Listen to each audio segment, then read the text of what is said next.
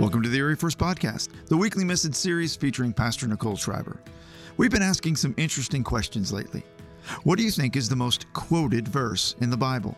How about the most loved? What do you think is the most difficult or the most sobering verses to deal with? We are diving deep into those in a series we call The Most. Today, Pastor Nicole is discussing the most difficult verse in the Bible. She's going to share about a dire warning to all believers, and it's important that we hear it and take it seriously. So, let's get started today.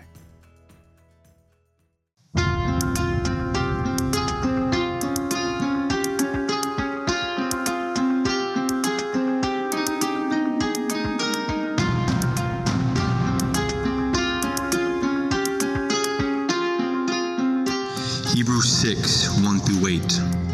Therefore, let us move beyond the elementary teachings about Christ and be taken forward to maturity, not laying again the foundation of repentance from acts that lead to death and of faith in God. Instruction about cleansing rites, the laying on of hands, the resurrection of the dead, and eternal judgment. And God permitting, we will do so. It is impossible for those who have once been enlightened, who have tasted the heavenly gift, who have shared in the Holy Spirit, who have tasted the goodness of the Word of God and the powers of the coming age, and who have fallen away to be brought back to repentance. To their loss, they are crucifying the Son of God all over again and subjecting him to public disgrace land that drinks in the rain, often falling on it, and that produces a crop useful to those for whom it is farmed, receives the blessing of God. The land that produces thorns and thistles is worthless and is in danger of being cursed. In the end, it will be burned.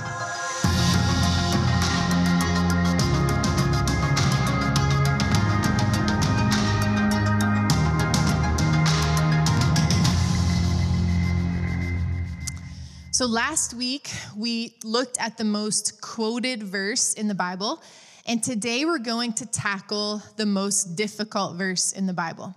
Um, I have been wrestling and researching and preparing for this message for the last several weeks. And at one point, um, I was talking with a pastor friend of mine, uh, asking him for clarity and some perspective on what he thinks this verse means from a theological standpoint. And he said to me, why are you preaching this again? and I said, uh, I'm either brave or straight crazy. All right. So, what really, really, what I said to him, uh, the real reason is it's because I know y'all are up for the challenge. And I know you want the fullness of the Word of God, even the hard parts. And that the truth is, every verse in the bible isn't john 3.16 and so together we're going to do hard things. That's what i love about my church is that as a family of believers we don't shy away from the hard things right? All right so reassure me here. Are you ready for it? All right so let's do this to get today. Let's dive into the most difficult one of the most difficult verses in the bible. So the verse we're looking at today is in the book of hebrews and Hebrews was written to a group of Jewish believers um, who had faith in Jesus. And this group of believers were experiencing some suffering for their faith. And so the writer is encouraging them to persevere and pursue a relationship with Jesus. And so the part of Hebrews that we're going to look at today uh, is a warning. The writer of Hebrews is writing this warning out of love for the believers. Now, when I got to thinking about it, most warnings are given out of love. Really. Someone recognizes uh, there's danger, there's something ahead of you. Uh, if they love you, they're going to give you advice, they're going to give you some wisdom so that you don't have to experience this. If any of you are a parent in the room, that's our whole life, right? I did that. That messed my life up. I don't want to see you do that, right? Out of love, we're giving them a warning. And so, in fact, if you don't care or you're apathetic in some way, you probably won't bother to even give a warning about something that's dangerous. I will say, I am sometimes amazed at what humanity actually needs warned about. Am I right? Often, uh, it's some of the most obvious things, like this photo I found near a swimming pool. It says, Do not breathe under the water. It's, yeah, advised. All right, uh, or this one. I appreciated that. The, okay, the fire is hot. I mean, why do you think you have to put that there? Okay, this sign I would appreciate. I'd be thankful for this warning. Birds poop every 15 minutes. How long have you been standing there? Uh, and this one, I don't know where this sign is posted, but it's downright hysterical. Unattended children will be given an espresso and a free puppy. Pastor Quint has a whole slew of kids. He should not go to this place because that would be a crazy day. So Hebrews 6 1 starts by urging the believers to move forward. It says, Therefore, let us move beyond the elementary teachings about Christ and be taken forward to maturity. The author of Hebrews wants the believers to progress from milk to solid food. And this, this scripture doesn't pull any punches because it dives pretty immediately into some meat, okay? Some chewy meat, um, some meat that uh, you might have at my house because Joel's always like, you overcooked this. you know, it is some chewy meat, okay? Some meat that you really have to chew through, you have to pick through. Maybe you can't even hear it the first time and understand it, but you need to go through it and really consider it. And that brings us to one of the most difficult set of verses in the Bible in Hebrews 6, 4 through 6. This is what it says It's impossible for those who have once been enlightened, who have tasted the heavenly gift, who have shared in the Holy Spirit, who have tasted the goodness of the Word of God and the power, powers of the coming age, and who have fallen away, to be brought back to repentance. To their loss, they are crucifying the Son of God all over again and subjecting him to public disgrace. So when we read these verses, we have to ask ourselves the question Does this mean a person can lose his or her salvation?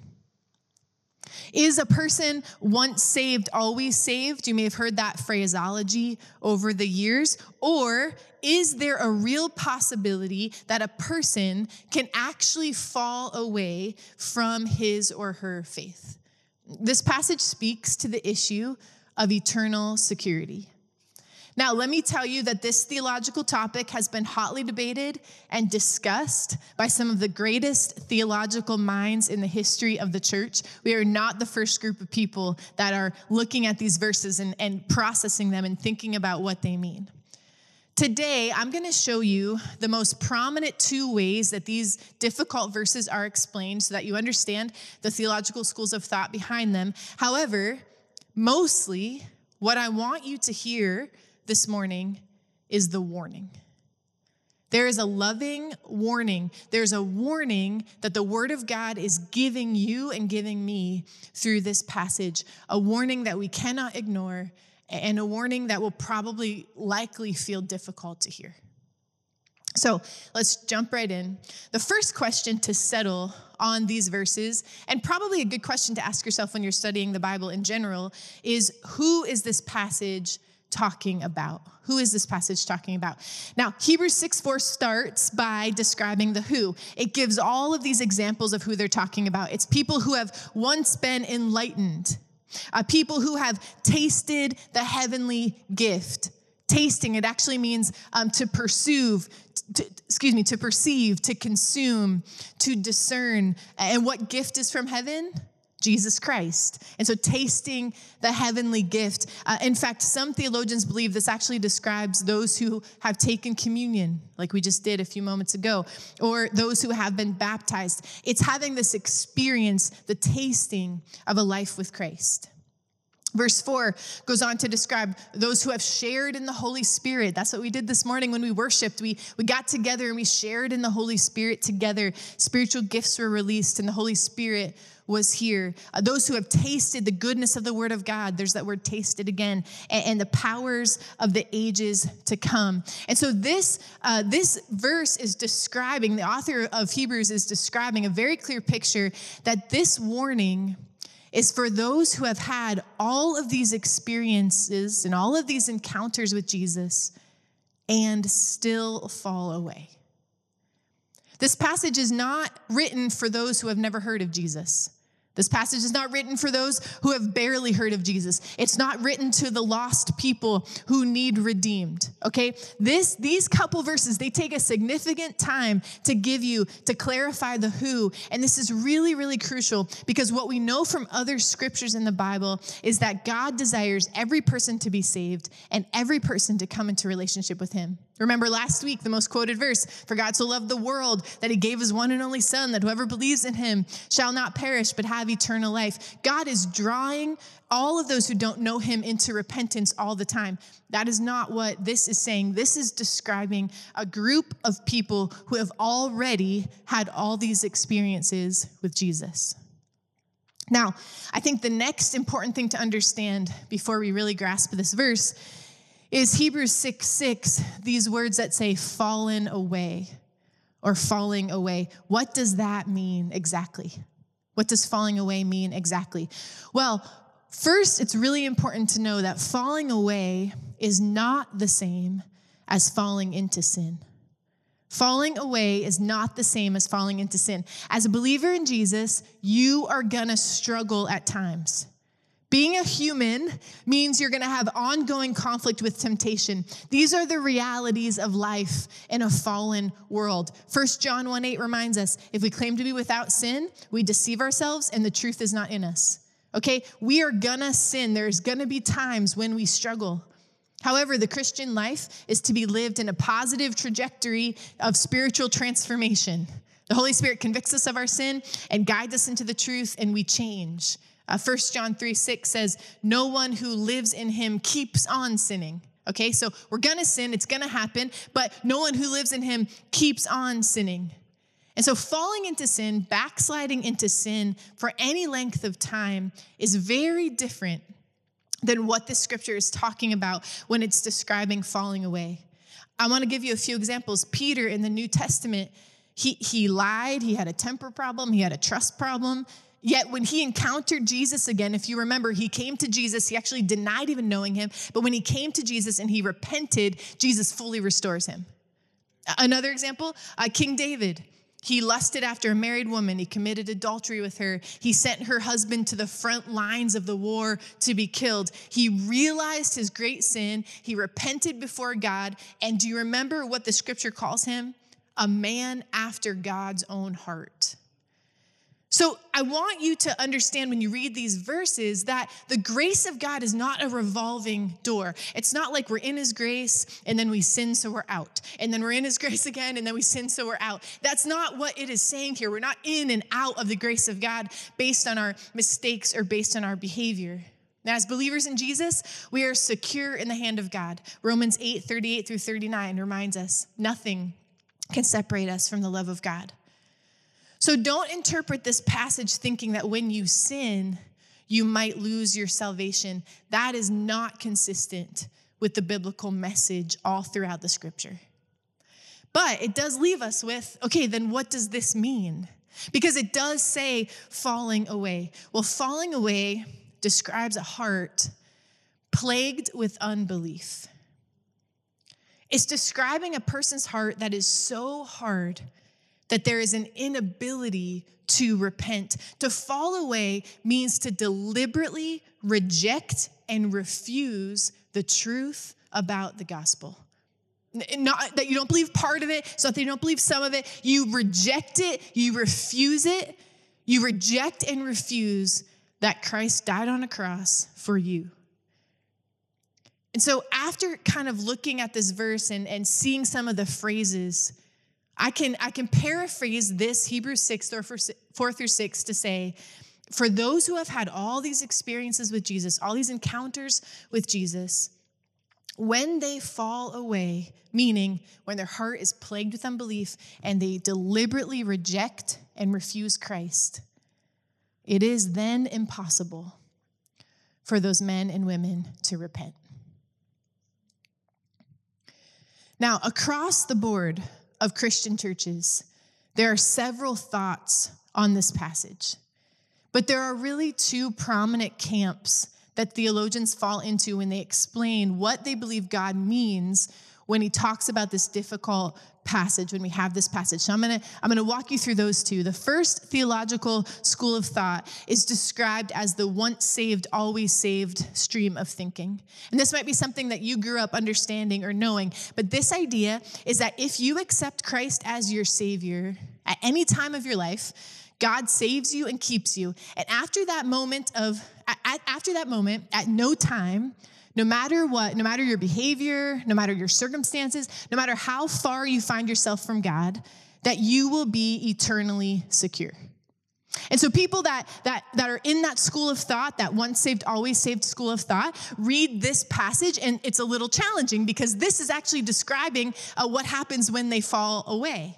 And so, if you're in the once saved, always saved uh, theological kind of school of thought, how you would explain this passage is say, okay, well, this must mean that this is referring to false believers who were associated with God's people but never really truly saved. Basically, the idea is if men and women actually fall away from their faith, they were never really saved in the first place.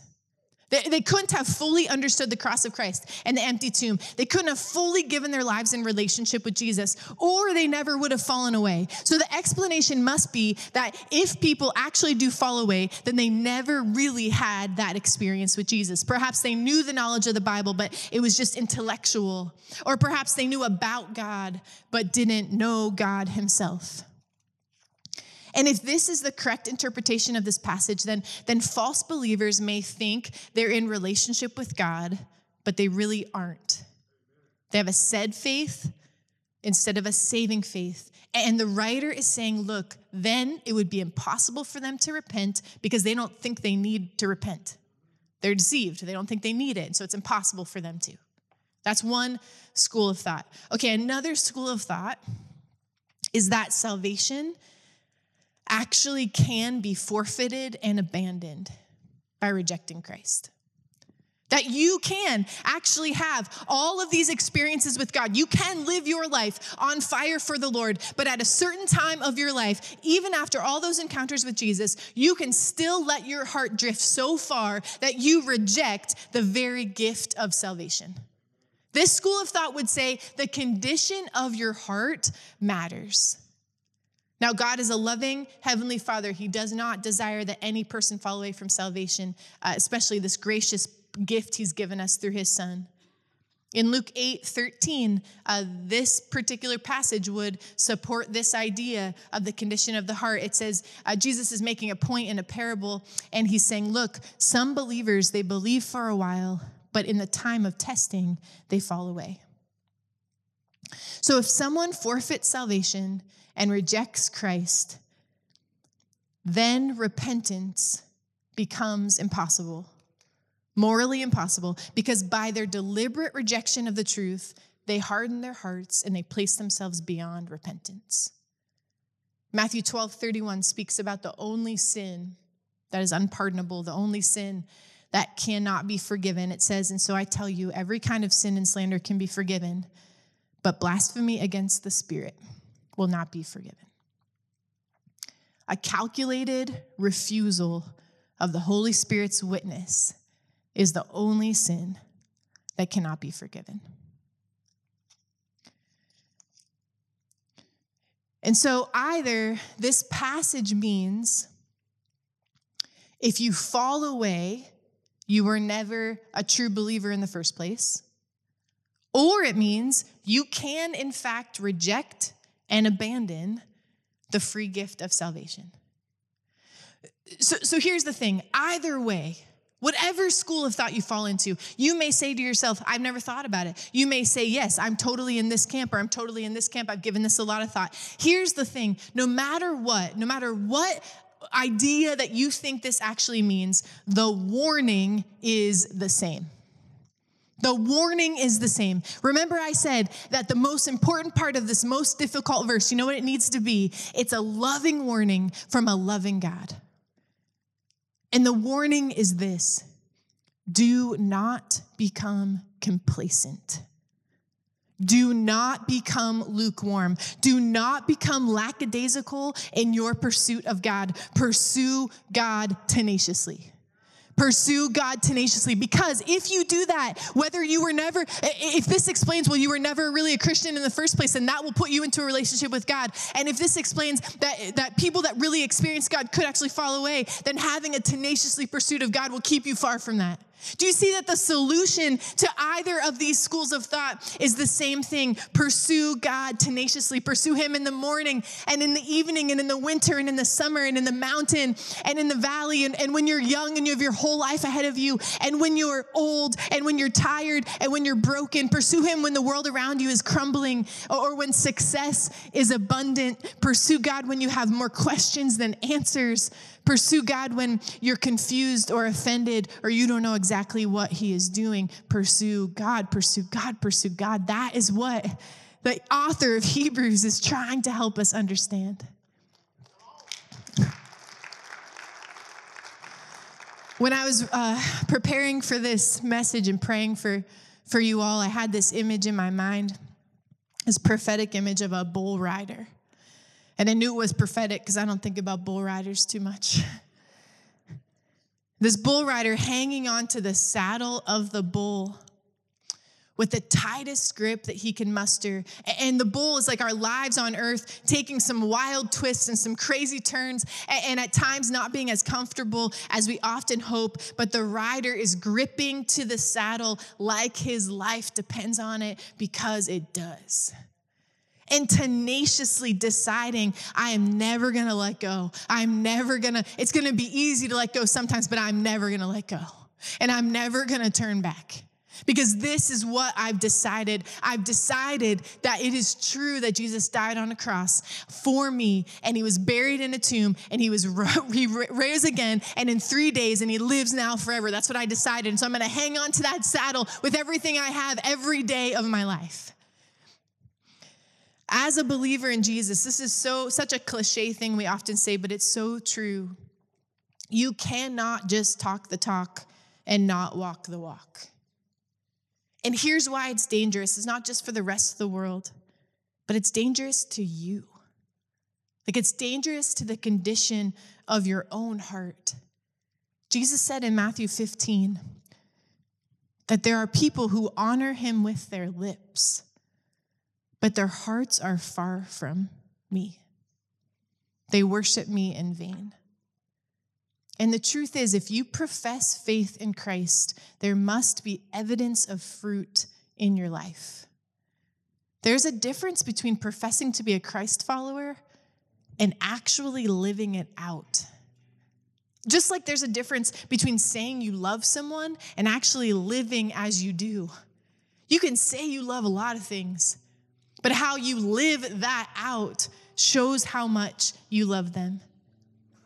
And the truth is, if there is no spirit of love for God in your life, if there is no joy and peace and patience and kindness and goodness, if if there's no life change over all the years that you've confessed to be a Christ follower, if you can't look at your life and say, I used to be that and now I'm this, I used to be that and now I'm this, if you can't have those experiences, if you're sitting around dull and drifting and making excuses, I want you to hear this loving warning in Hebrews today. Because the scripture talks about a moment in future history when people will come to Jesus and say, Lord, Lord, I'm here. I'm here to enter into heaven. And Jesus will say, I never knew you. There is a terrible possibility that Hebrews warns against that you can become so dull and so dead and so distant from Jesus that you can drift and depart. And I believe that this scripture is telling us that there is a biblical possibility that you can sin and sin so long that you become hardened beyond fruitfulness. You can become hardened beyond this moment where you can actually turn your heart and repent. And I think one of the reasons the author of Hebrews comes out so strongly with this verse and he uses such strong language is to shock hearts awake.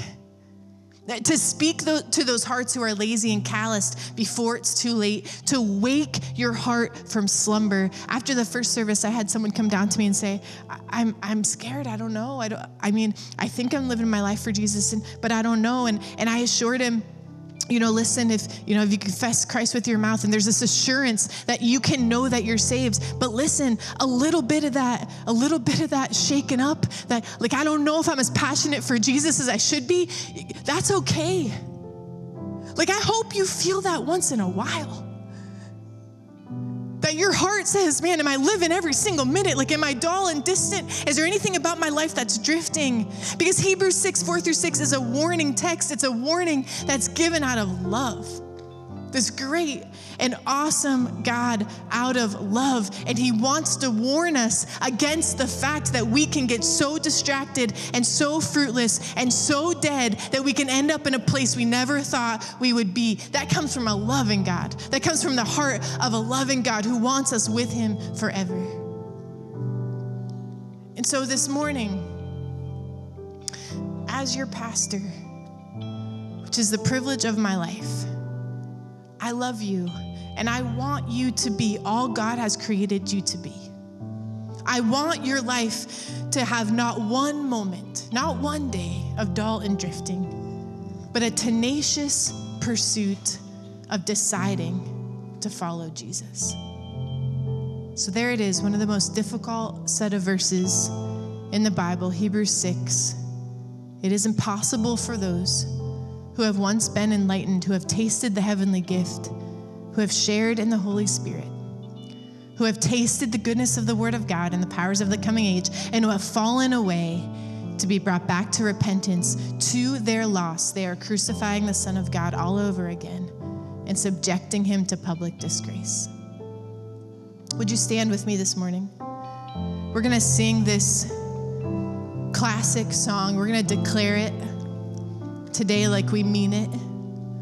And I want you just to say to the Lord again, Where am I not tenaciously pursuing you? Because I have decided. I'm hanging on to the saddle of the bull no matter what happens in my life. I've decided to follow Jesus.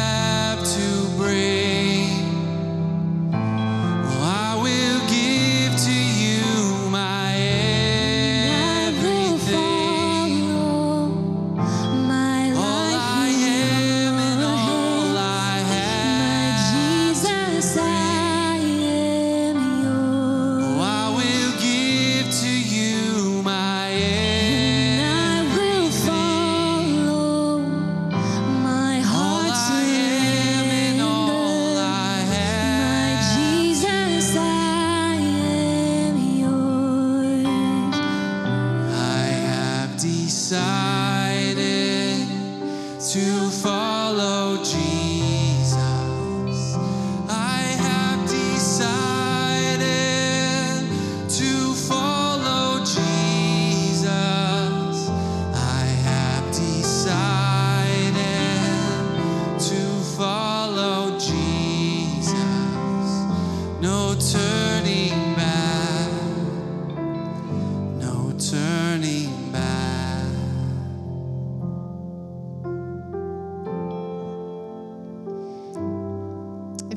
Just raise your hand up like this right now. Jesus, pick us, send us. We have decided to follow you.